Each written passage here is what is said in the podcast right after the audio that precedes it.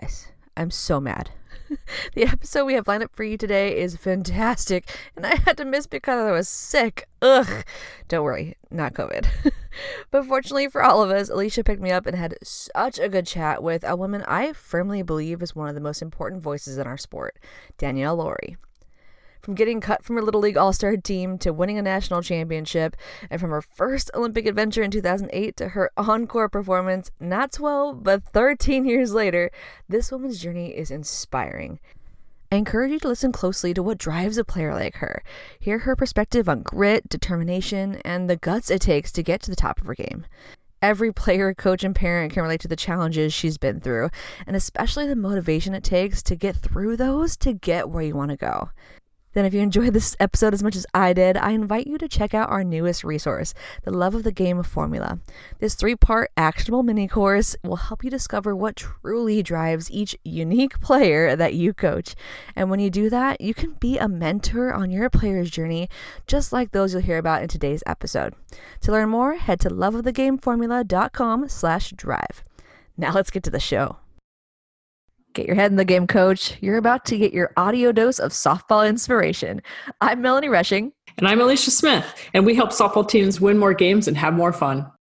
Right now, you're joining thousands of passionate coaches across the nation who are dragging the field, prepping for the day, or driving to that other job while they learn and grow as a coach.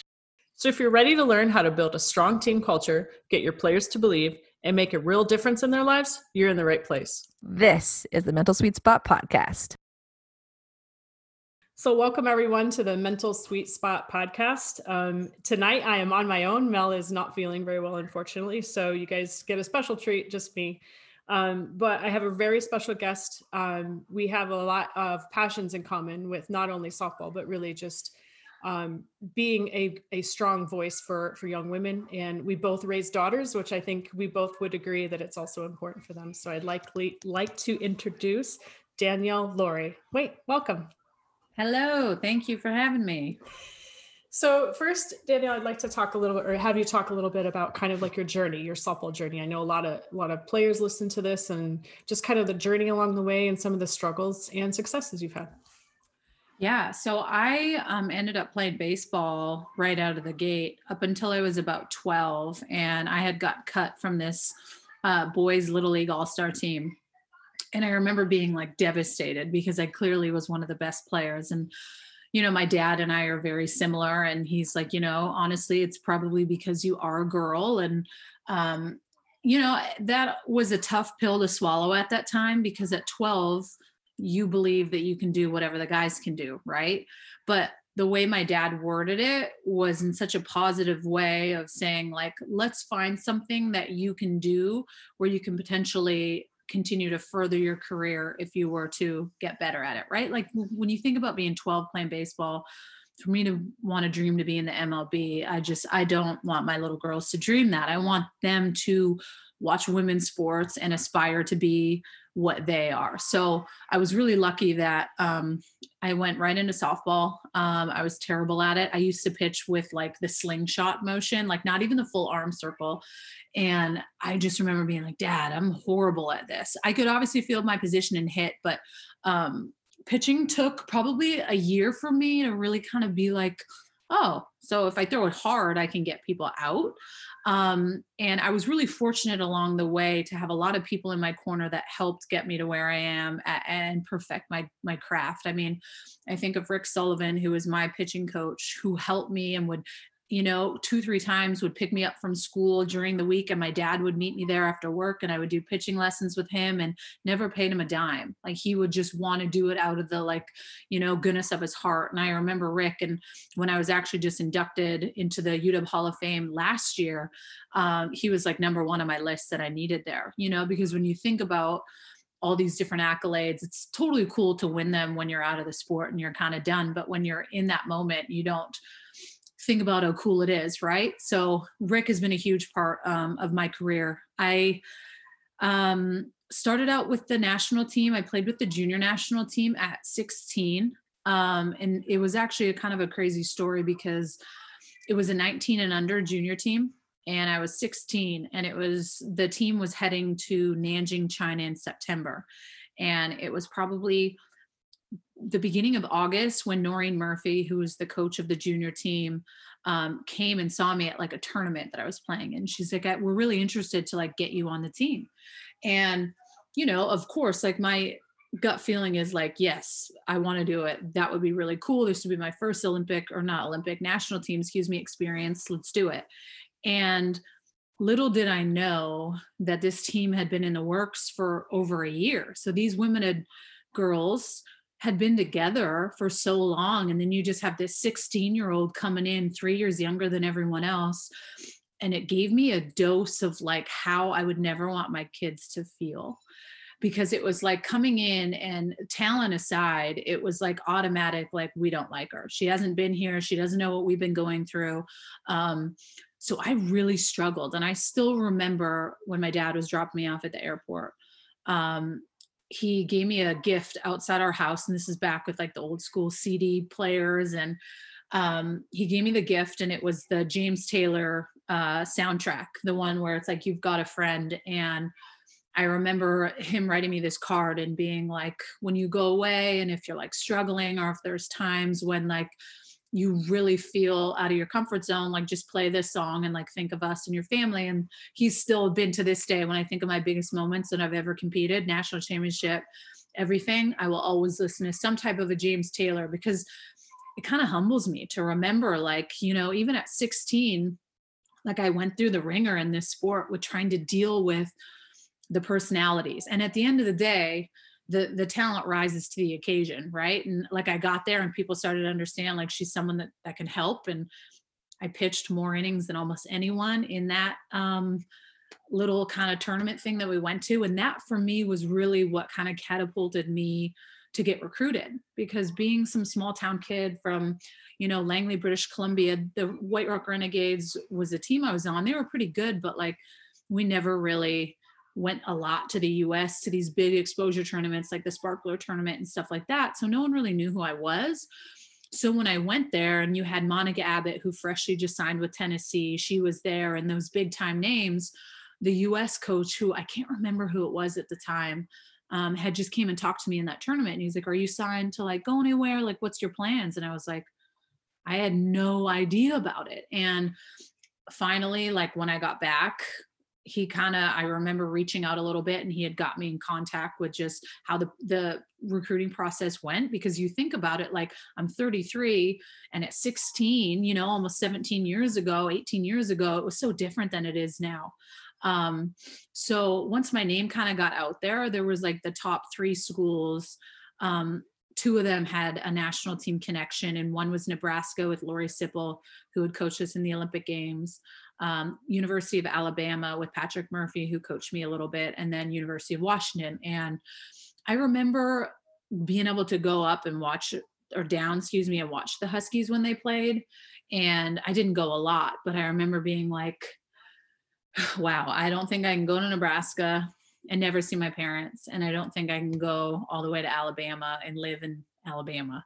Um, so it was a super easy decision for me. The hardest part throughout that was that my dad's such a pro, in the sense where like he wants me to be the one that steps up in those moments. So like when I didn't want to go to Alabama or Nebraska, like I had to be the one to pick up the phone and like have those coaches, you know, on the phone and tell them. To this day, like I remember the nerves I had talking to Patrick Murphy. And I didn't take a recruiting trip to Alabama because I knew in my heart, like even going there, it's not going to change my mind. Like I want to stay close to home. And he still gives me a tough time about it when I like will go and broadcast games there, and he'll just, you know, like, oh, remember that time you didn't even come and give us a chance. And I was like, I know I would have got the S E C its first national championship, but I decided to do it at Washington. So that's why I made that decision.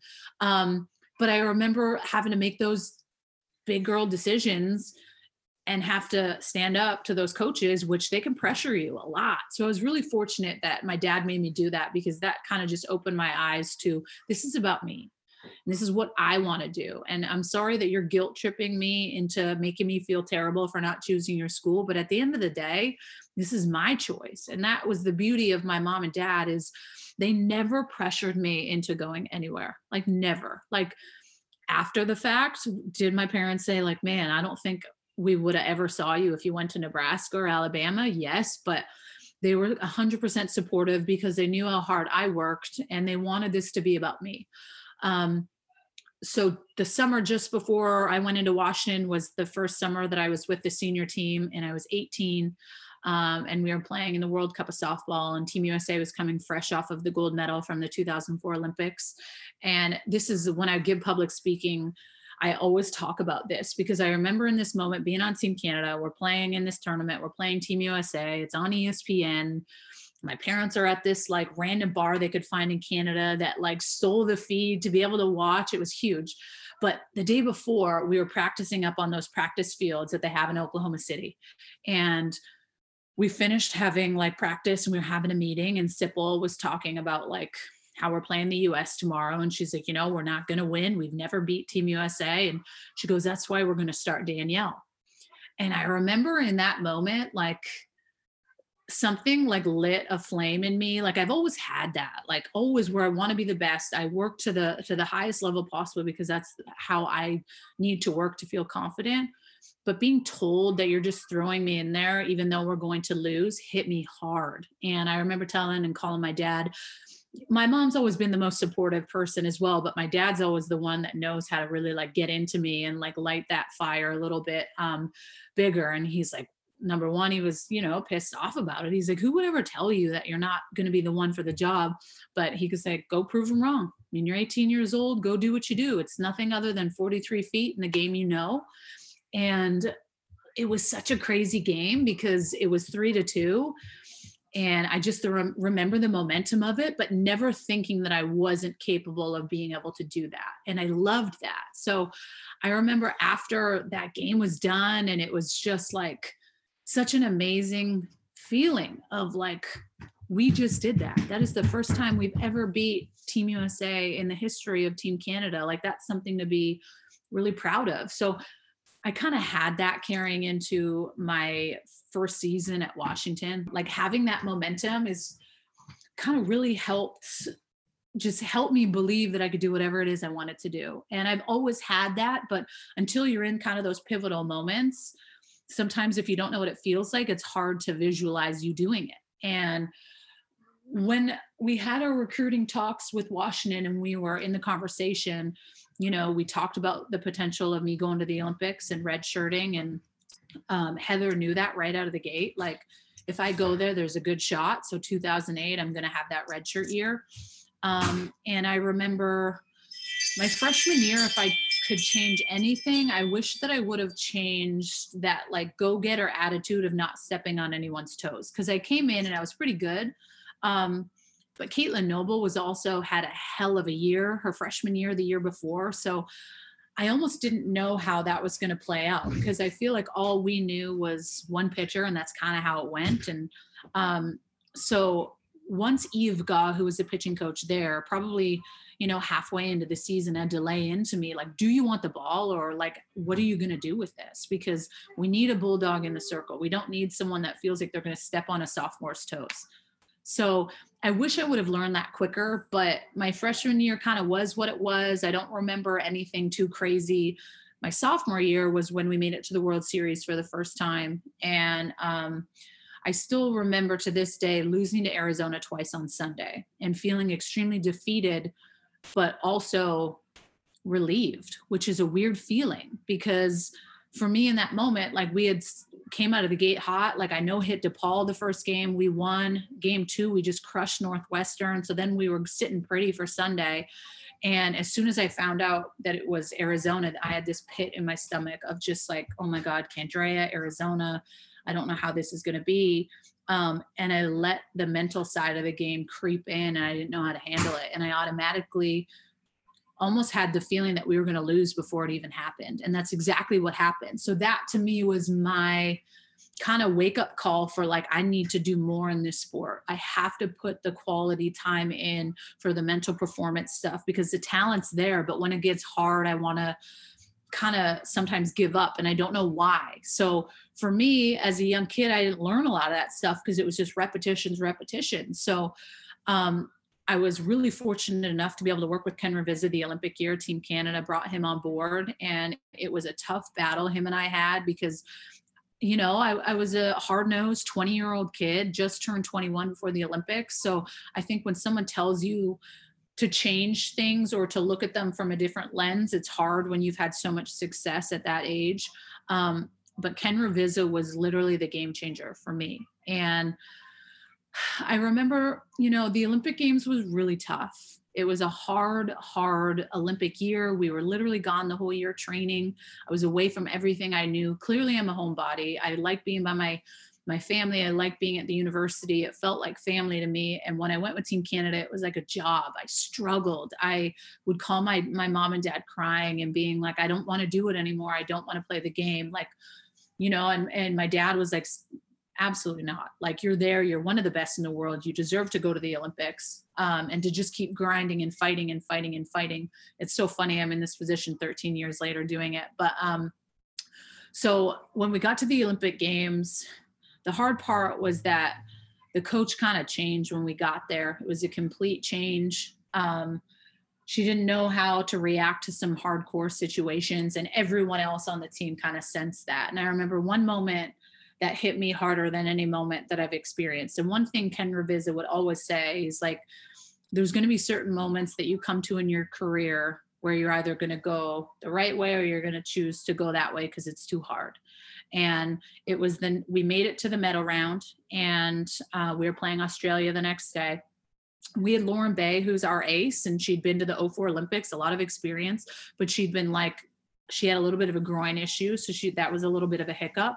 And I remember Sip called me to her room that night, and she goes, you know, we're going to start you for the Australia game tomorrow. So if you win this game, you're automatically guaranteed a medal. So in my mind, I was like, this is my moment. This is like everything that I've worked for as a little kid, all the mental prep, everything that I've done was for this moment right here. Like, I could be the one that helps get Canada's first medal ever. And the next morning we're going down, uni's getting in the elevator, and the coach was in there, and she looked at me and she's just like, yeah, sorry, we're going to start Bay today, not you. And that moment at twenty-one, I didn't know how to handle it. It ripped me apart from the inside out. And I was really fortunate to have one of my best and closest friends, Jen Salling, on the team, because I went right to her and I had tears in my eyes, and I just didn't want to be that selfish teammate, but I didn't know how to handle the emotions of it. And I just remember Jen looking at me and she's like, hey, there might be a chance you come into this game, like, try to be as good of a teammate as you can be. Maybe, we, you know, we still got a shot to do this. And I wish that I could have handled that situation better. It's not that I was a leech and everyone knew that I was upset, but I just wish for the team that I was better in that moment to be like, okay, I'm not the one for the job, but it doesn't mean that my name won't be called and I'll be ready. It was more like an F you. Like, why am I not the one in the circle? And that is totally not the attitude to have. Um, long story short, we end up losing in that game. It was gut wrenching. Um, and I remember Coach Tar, J T, everyone was there in the family and friends section after, my dad, my grandma. And I just remember hugging Heather and being like, there's nothing that will get in the way of us winning a national championship. Like, from everything that I've experienced this year. And I also looked at her and I was like, my freshman, sophomore year, like, if I were to want to leave a legacy at this program, like, realistically, I haven't really done anything. And I hated that. And four years you think is a long time, but when two years flew by like that, I was like, I gotta be better. Um, so you fast forward to that junior year, and it just, we worked harder than any other team. We pushed ourselves. I pushed myself into this level of unknown that I didn't even know was possible because of everything that had happened in the past. It was just, that was on my mind every day. Like, every single day I would wake up, it would be with the intent to prove the haters, the world wrong every single day, because I had that. I had that pent up inside of me. And that's definitely not always the best way to train, but for me, that worked, and it lit my fire every single day. And, you know, one game that really stands out that national championship year was obviously that fifteen inning game where we played UMass, and it was just, we played seven innings before. I had got my butt handed to me. I gave up, I think, two home runs. We lost eight to two, to two, had a thirty minute window to turn that around. And that's the hardest thing as a pitcher, to be able to like lose like that, get embarrassed, shut that off, and then come back thirty minutes later and try to be a completely different person. And, um, you know, Glass and I had our conversation, and we just kind of chatted about it. And he's like, you want the ball? And I was like, you're going to give it to someone else. I mean, we don't got really anyone else here. And, you know, the first inning went to the fourth, to the seventh, to the ninth, to the eleventh. I think Amanda Fleischman robbed the home run in the twelfth. And it was like one ninety fences. Like, I still remember my gut, like, we lost in that moment. The ball went up and she just came in that inning and robbed the home run. And I remember when that happened, it was like that to me, like, solidified that we're winning this whole damn thing, because that kind of give, gave me this little extra pep in my step of like, nope, you let that pitch go. You were not present for that pitch. And that could have happened. Be better. And I had multiple teammates coming up to me in that game, Jen and Charters. Charters would come up with tears in my eyes in like the thirteenth inning, like, keep going, Danielle, keep going. And I remember having to come back in in the dugout, and Glasso and I were like super close now. And obviously we were when he was there. And I just went up to him like, Glass, you got to get these women away from me. Like, when they're crying and they're telling me to keep going, I mean, I'm going on like, like nineteen innings here straight. Like, I got the teams back, just get me a run. And, um, so we end up winning that game. And that was probably the defining moment for me in my whole career. Like, if I were to think about going back and having to battle adversity and the mental side of the game, that was it. It was almost six hours of playing the game, over three hundred pitches, um, one ninety fences, which people don't understand. Like, a pop-up can go out. And I remember just having to just stay with my routine. And I would think about stuff that Ken would say, like, you get the ball back, you connect up, you you look for your people, you do the same thing every single time. And when you don't do that, that's when things happen. So I was so thankful for him in that moment, because he helped get me through, um, obviously one of the hardest games that I've ever performed in. And I would also remember being in the dugout and looking at their pitcher and just thinking, like, sitting there in my mind being like, okay, Brandis Ballschmieder, she's damn good, don't get me wrong, but she's not better than me. She has not worked harder than me. She's not been through the trenches like I have. Like, there is no way in hell this, this woman's going to beat me. And I would just carry that attitude in every single pitch. Like, no one is, no one has worked harder than I have. And I think when that's a reality, it's totally okay to feel that way. Fake it till you make it, for sure. But when you truly know in your heart of hearts, like, you've busted your ass to the point where, like, you've cried at times, like, those are the moments where you need to step up. And those are the moments where you rightfully so, I'm the best and I deserve to win this game and I deserve to be present every single pitch. Um, and I deserve to do it for my teammates, because we had never worked that hard, you know, ever in the three years that I were there, was there. Um, and then, I mean, my senior year, we, we went to the, um, World Series, and it was okay. We, I remember having O U come in. We had just got lights my senior year for the, uh, regional and supers. And we had Kaylani Ricketts her freshman year. Um, and sh- they came in and we played them in the, uh, Palm Springs tournament, and they had some big boppers. And I remember playing that game at U W, game one, and we ended up losing. And Amber Flores hit three home runs off me to left, center, and right. And this, I we were staying in a hotel in Bellevue, and the game was done. My dad left in like the fourth. He was just not happy, and it was it was it was not a great game. Um, and I remember going back to Heather and being like, I don't want to go to the hotel yet. I was crying. I don't. And, and the thing is, the team never sees me cry. You know, for the like, I don't usually cry. And I just remember thinking like, wow, this is my senior year. Like, we could go out and win the national championship and then go out and not even make it to the World Series. And um, I told her I wanted to sit in the locker room, in the coach's locker room, and sit and watch the game and shut, shut the volume off and just watch my demeanor and like go through how I looked after I gave up one home run. What was like my, how, how was my facial expressions, just like everything. So I knew, because I knew I had to go to war the next game. I had two games in a row on Sunday where we're going to have to beat them. Um, and that is not easy. And you're facing Kaylani Ricketts, who's an unknown, who throws seventy miles an hour from the left side. Anything can happen. But a funny story with that, there was a gal, Ashley Avon, who was battling cancer, who was a big part of our program, like not a player. She was younger and in high school. And um, she was dying. She was a, she was going to die. And um she had been such a huge part of our team, but there was just, poor thing was in tough. And, you know, my dad came and picked me up from the hotel and was like, we were going to go for breakfast and just talk about the game and try to just put it behind us. And we were at the Ram at the U Village, and uh, Jay Buhner was there. He had just um, taken Ashley Avon out for lunch. He was he was there, and I remember Ashley Avon came up to me and she put her arms around me and like hugged me, and she's like, "Oh my God, I couldn't sleep last night. Like all I kept thinking about was you, and are you going to be okay?" And um, I was like, "Totally. Like, I'll be fine. We got this. I can I can do anything." Blah blah blah. blah. And she walked away and she was going to come to the game. And my dad looked at me and he goes, "You understand that like that young lady is going to die. Like that is going to happen. That's a reality for her. But all she cares about is you and, and what you're going through." And it almost kind of gets me choked up thinking about that, because we take this game so seriously. And I think w- when you can look at it from a different perspective, and, and I was able to in that moment to be like, you know, the stuff I'm going through right now is not nearly as challenging as it is on her or her family.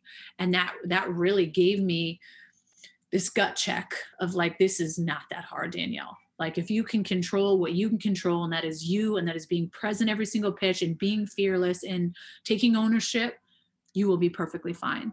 And that's exactly what happened. I mean, I walked Amber Flores every single time except her last at bat, and just took ownership of that and said, she has my number. Um, but I challenged these other eight hitters to do some damage on me. And we shut them out both games. I think I had, you know, fourteen strikeouts game one and, and somewhere double digits game two. And the only person that I wanted to look up and see in the stands when that was done was like Ashley, because it just, that was the first person that came to my mind um, in that moment, because I'm not sure that I could have done it without seeing her and just getting that reality check. Um, and then we went to the World Series and we were two and out, and it sucked, but it's crazy to think throwing as much as I did, you couldn't pay me to want to go back to do that.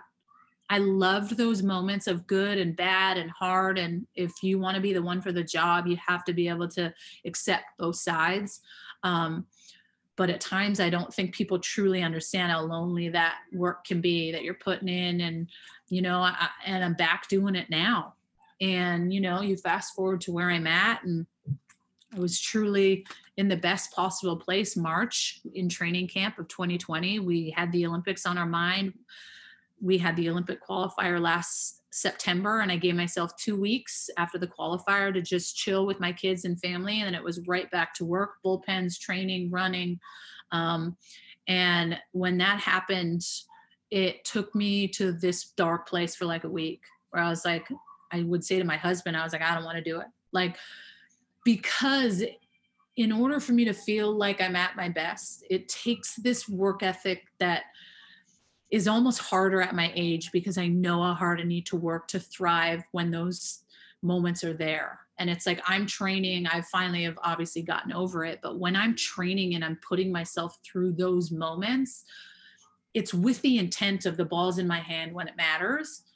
And I would remember, you know, that. So it's like, I'm running on, on my Peloton tread in my garage in March, April, May, and just absolutely going balls to the wall, because I know that the Olympics will happen. And if I don't work to the ability that I can, then maybe in those moments I don't step up, and that's a guilt that I'll have to live with.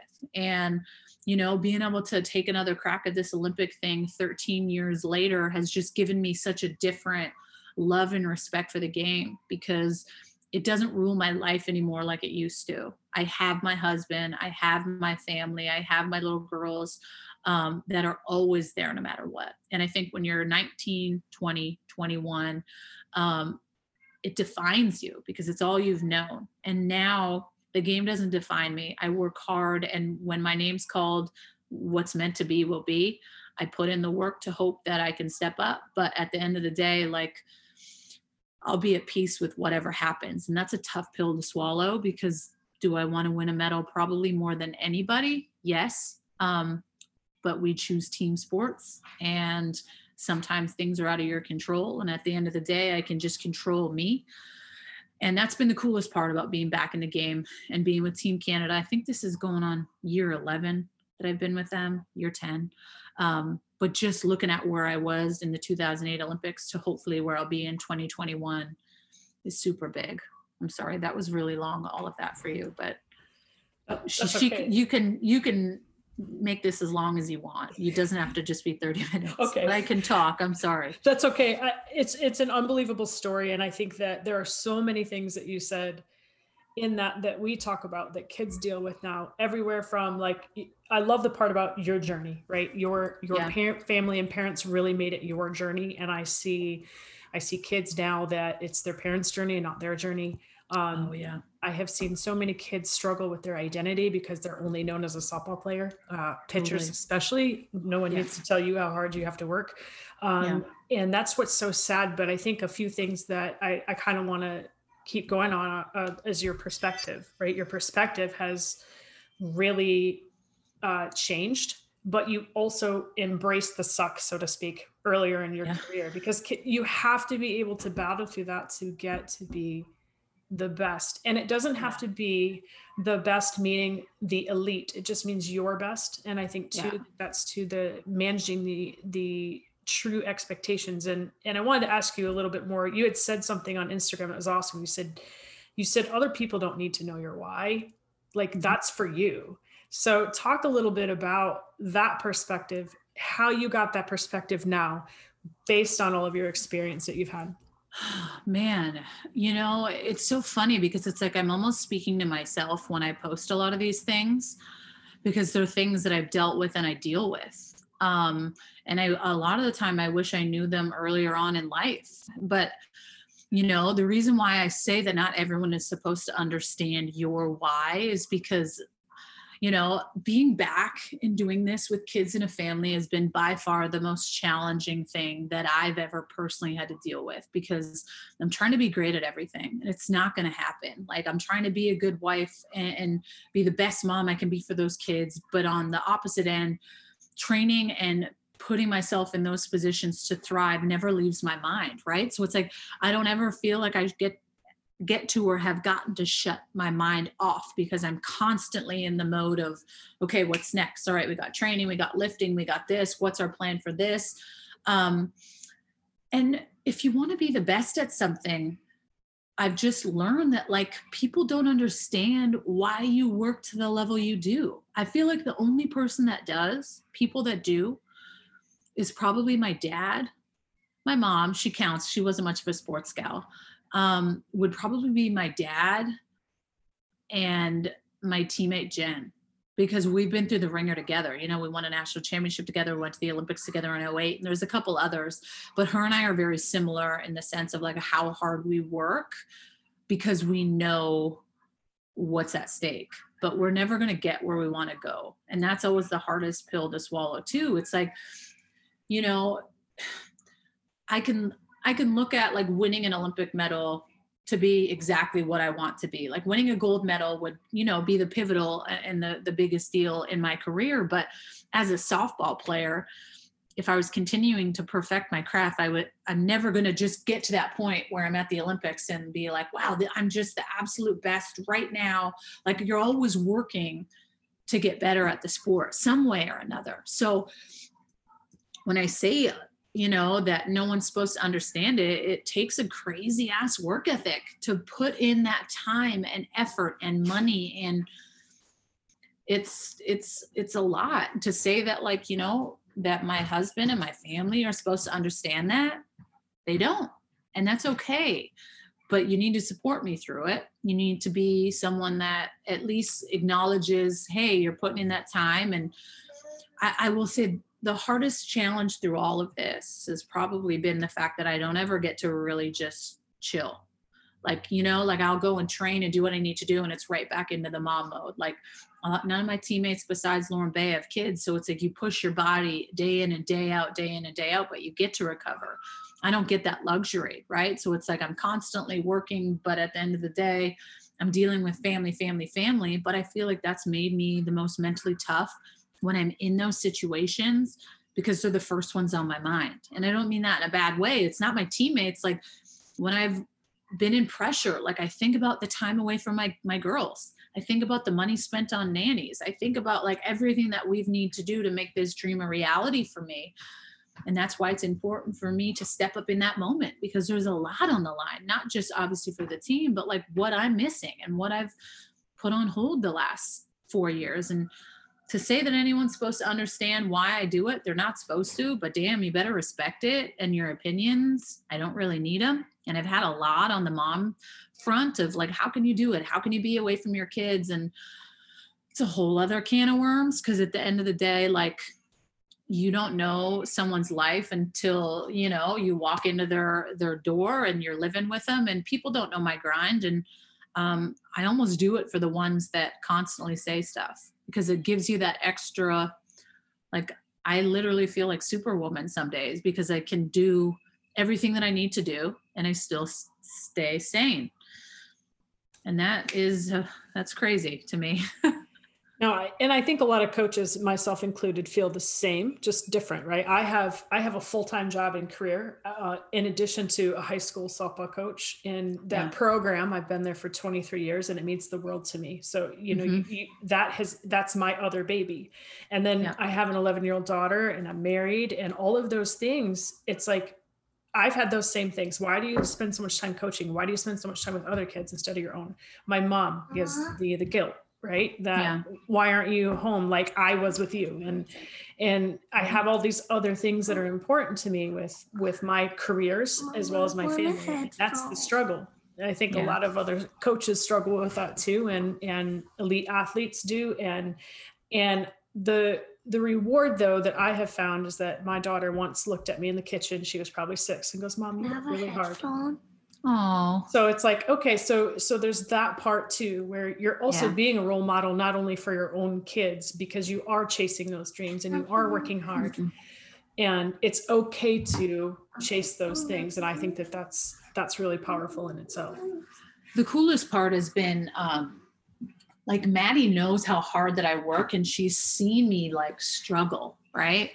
So I think for her, that's opened her eyes to a new light of like, like failure's okay. And like when I have tears in my eyes because I'm so stressed or I'm frustrated or I have a terrible bullpen and I want to cry, I find the positive in it, but she's able to see me work and, and put in that time. And to me, that's almost the coolest part about doing this is that like, I've got to do it. I went back to play the game and train when Audrey was nine months old, which is so sad to me because it's like, I almost got to miss, you know, the first two years of your kid's life. It's like, they're so little and they need you. And I had mom guilt for days. I did. But at the end of the day, like I had to follow my gut in the sense of like, this is something I need to do before I finally close that chapter of this game.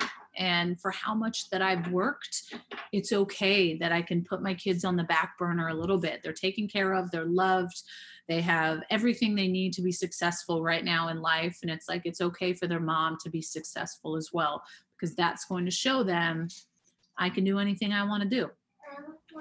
Absolutely. And I, and I think too, one of the other things that's really prominent in your in your social media that I have seen and I think is so important is that people, a lot of people are asking you about the, the issues they face with like body imaging and things like that. Yeah. And that yeah. is and that is such a uh, the insecurity that young women face um, and even adult women is is really yeah. tough for me to see as a coach. I've dealt with it. My daughter deals with it, and it's and it's hard because we've we've gotten to a point in our lives where we can at least formulate and understand the thoughts that we're thinking.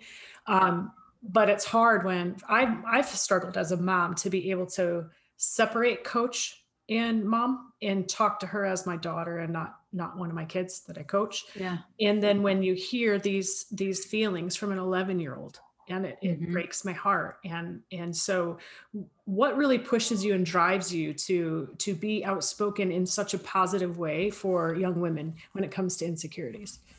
Well, I mean, it, I was the most insecure of my life when I was pregnant. You know, I was well over two hundred thirty pounds when I gave birth to Madison, and like, and I was a big, strong girl in college, and I always will be a big, strong girl, um, woman. But that moment for me, like, it took me a year with Madison to like lose that weight and like be okay with it. Like, and I went back to play so, so quickly. Like I got pregnant when I was overseas playing in Japan. Um, and it kind of came really quick. We were not planning that, you know, my husband and I were together, we were getting married, all of that, but I had to not play in Japan anymore. And I couldn't play in the U S Pro League. So I remember wanting to one hundred percent make sure that I went back after I had Maddie to almost like close that door to be like, all right, I did it. I finished. Now I can move on.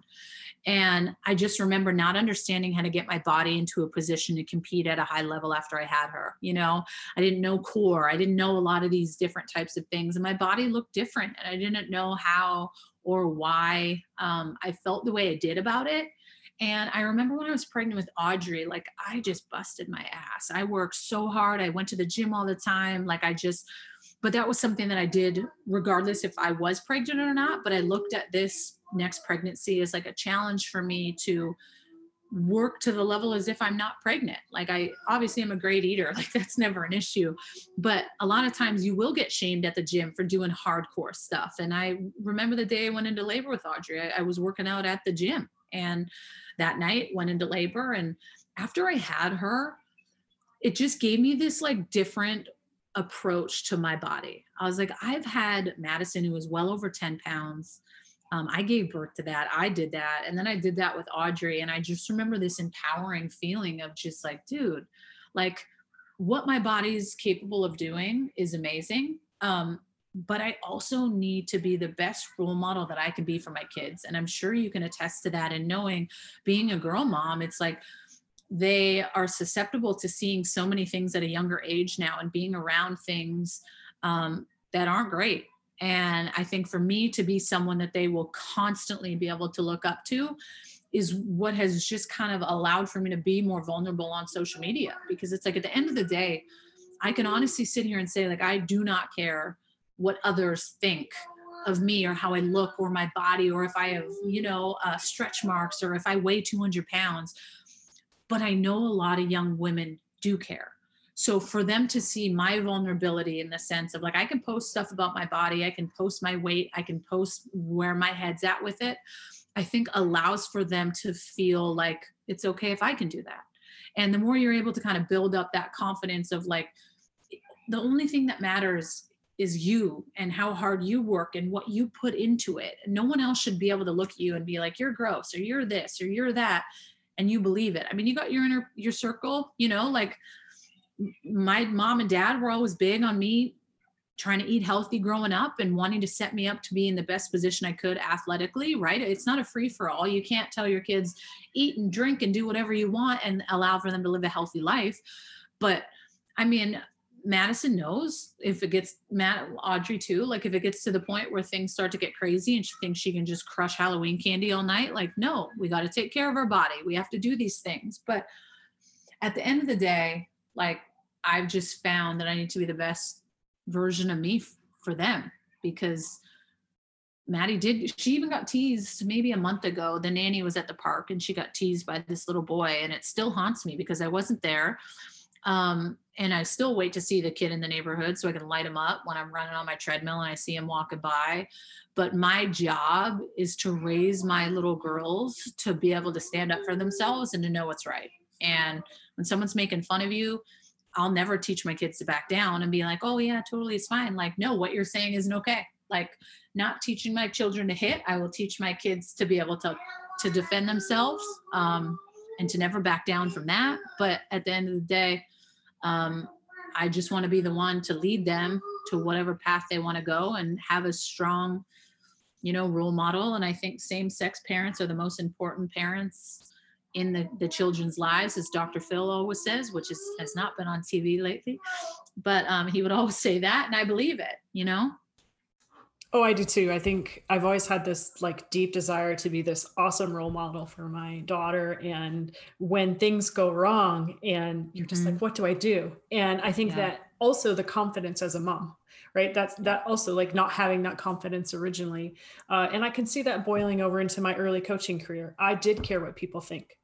Uh, or thought during, during, oh my gosh, you know, I know that their kid's not playing. I wonder if they're going to be upset with me. And eventually as a coach, I got to the point where I didn't care, right? Because once you let go of what other people think, you can yeah. actually be you and be, it's not just about being vulnerable. It's really being genuinely you.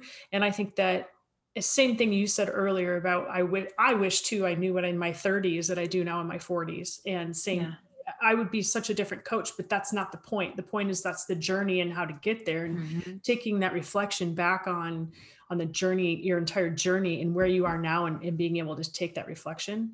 Um, I can appreciate that much better. And I feel that is where I'm like, okay, let go of all that expectation and what you want to be as a mom. Just be you. Just be yep. the mom that you are, just be the coach that you are, just be the wife that you are. And I think that that is what I can offer my daughter, right? That being the authentic you and being vulnerable, but also doing those types of things that you said, you want your kids to be these strong young women, and um, being the role model that, that you are for your daughters, that there's no doubt that they, they will get that. And I think that that is one of the most important things that you can give to them, but also I appreciate the fact that you were able to share that with other people and using the platform that you have to be able to do so. For sure. Yeah. Amen. So uh, is there any other advice that you would like to give to uh, an audience of softball players that are currently listening? Um, man, you've never made it. You know, you constantly need to keep working. And I think it can be really easy now in this game to um, believe you're the best just because your parents tell you that. Mm-hmm. That's one thing that I was really fortunate enough to have growing up, was parents that were really hard on me, in the sense where it's like, if you played a bad game, you played a bad game, and you need to be better, and you need to step up, and we need to train harder. And it was never like, you know, like all glitter and rainbows. It wasn't. I would have hard days where I would cry or get upset at my mom and dad. Um, but man, that made me into such a strong woman, because I just knew that I had to work harder. I had to be better. I, I just, I believe that like constantly being told you're the best all the time is not the solution. Mm-hmm. I think that like, you always want to try to be the best teammate that you can be. You want to always be as humbled as you possibly can be, but you always want to play like your ass is on fire and someone's trying to take what you want to get. Um, and, you know, I train like that on the daily, as if someone's trying to get what I want, because they are. I mean, I have every other national team out there trying to fight and be in the best position to go and try to win an Olympic medal. That like that fuels my fire every single day, because at the end of the day, who wants it the most and who's willing to put in that hard work, but who's willing to step up with that fearless attitude when the pressure's hot. And that's something that I think not a lot of young kids understand when they're playing the game, about the pressure piece. So it's like the mental training that needs to go into that is so important, but just believing you're the damn best is pretty important too. You can't believe it unless you put in the work, mm-hmm. but you can believe it and constantly tell yourself that like I'm the best. And even when you're not, some of my most humbling moments have been when my ass has got lit up, you know, where I just get taken back and I'm like, whoa, okay, I'm not where I need to be. I came out a little cocky. I didn't do what I needed to do. I didn't do X, Y, Z. That's why that happened. Then I go out the next, the next day, I go run my pulls. I put my music on. I get back in my mindset and tell myself like what I need to do to try to execute my next start, or wh- wherever that situation may be. But being humbled is the healthiest part of the game, um, that, that we can, can put ourselves in. Like if that steers you away from playing the game, why the hell are you playing sports? You know what I mean? Like that yeah. is the answer to where you're trying to go. Put in more work, work harder. No one cares. Right. Right. And at the end of the day, what you say to yourself matters. And oh. it, it is so, it is so critical. Like what yeah. I tell, if there's nothing else more than what, what I hope the kids that I coach or encounter or work with, understanding how you talk to yourself matters. Yeah. And, and that's just from being a female in general, right? It, and yeah. being, it doesn't matter how old you are. I think that how, what, how you talk to yourself and what you say to yourself matters. And that's really, like you said, yes, of course, putting in the work, but really just being kind to yourself, like you would yeah. be to other people, and not comparing to other people, you know? And yeah. at the end of the day, it's like, when I think about the pitcher and player that I am with Team Canada, that's the pitcher and player that I am. I'm not Lauren Bay. I'm not Grown Wagon. I'm not any of these other players. What makes me unique is what I bring to the table. And what makes them special and unique is what they bring to the table. We have no control over who's going to pitch it in what game, or who's making the team, or this or that. So it's really owning you and like, all right, my job is this. If I play second base and I'm the two hitter, like I got to own the fact that I got to be able to drop that bunt down. I'm owning that. That's my role. So it's just not trying to get bigger, or I'm competitive. So there's been times where it's like, you know, you want to be better than people, and I'm all about that, but it's not going outside of your comfort zone of you positionally. Um, and that has taken a lot of work for me too. You never, I've had my struggles, and I even hate to say it. There's been times back in the day with the national team where I've not always wanted people to be successful. And that's not a great thing to be able to say now, but at the end of the day, like, I can fully say that because I'm a completely different player and a completely different person. And I understand winning in the sense where it's like, it's not going to happen strictly on me. Like, I have to be the number one person to support every single pitcher on staff, but every single player. And it needs to be that way all across the board. I love that it has taken, you know, this amount of time to figure that out. And it's okay that I'm in my thirties, but I feel extremely grateful to be in the position I'm in, to maybe get an Olympic Games under my belt thirteen years later with a completely different perspective, relationship with the game, but a lot more on the line. See, I told you it was going to be a good one. This is definitely an episode to forward to your girls if you want them to understand what grit and guts really look like. Then if you want to find out what will motivate each of them to fight through the challenges and stick with it during hard times, head to loveofthegameformula.com slash drive for our new mini course. And as always, if you have any questions, comments, or suggestions, please feel free to reach out to support at mental sweet spot dot com or shoot us a message on social. We really mean it. We love getting to know our sweet spotters, and we are happy to help any way we can, even if you have a question. In the meantime, thank you again for listening and joining us, and have a good one.